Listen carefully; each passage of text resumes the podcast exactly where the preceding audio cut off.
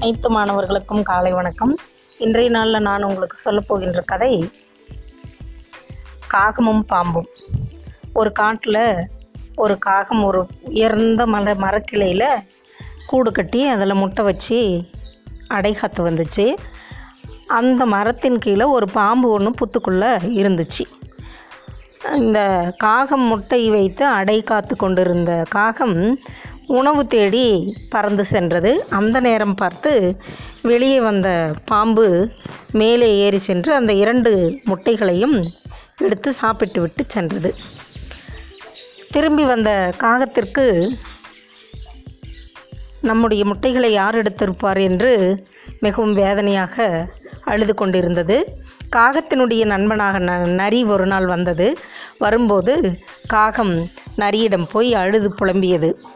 நரி கேட்டது ஏன் அழுகிறாய் என்று. அதற்கு காகம் சொன்னது நான் இரண்டு முட்டைகளை இட்டு அடைகாத்து கொண்டிருந்தேன். உணவு தேடி சென்ற பிறகு ஏதோ வந்து என்னுடைய முட்டைகளை எடுத்து சாப்பிட்டு விட்டது.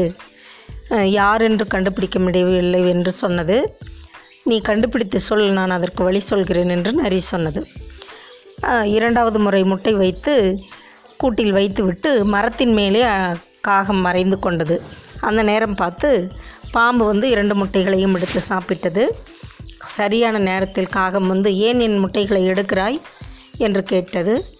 ஆமாம் நான் அப்படித்தான் எடுப்பேன்? என்று பாம்பு சொன்னது. உனக்கு வெட்கமா இல்லையா? என்று கேட்டது.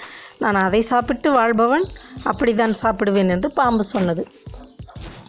உடனே காகம் இதற்கு ஒரு நல்ல பாடம் கற்பிக்க வேண்டும் என்று நரியிடம் சென்று யார் முட்டையை எடுத்தது? என்பதை சொன்னது. கா நரி சொன்னது நான் ஒரு திட்டம் சொல்கிறேன் அதன்படி செய் என்று காகத்திடம் சொன்னது.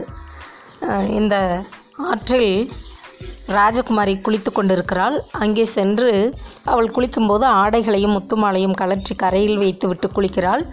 அந்த முத்துமாலையை எடுத்து கொண்டு வந்து பாம்பனுடைய புற்றில் போட்டுவிடு என்று சொன்னது.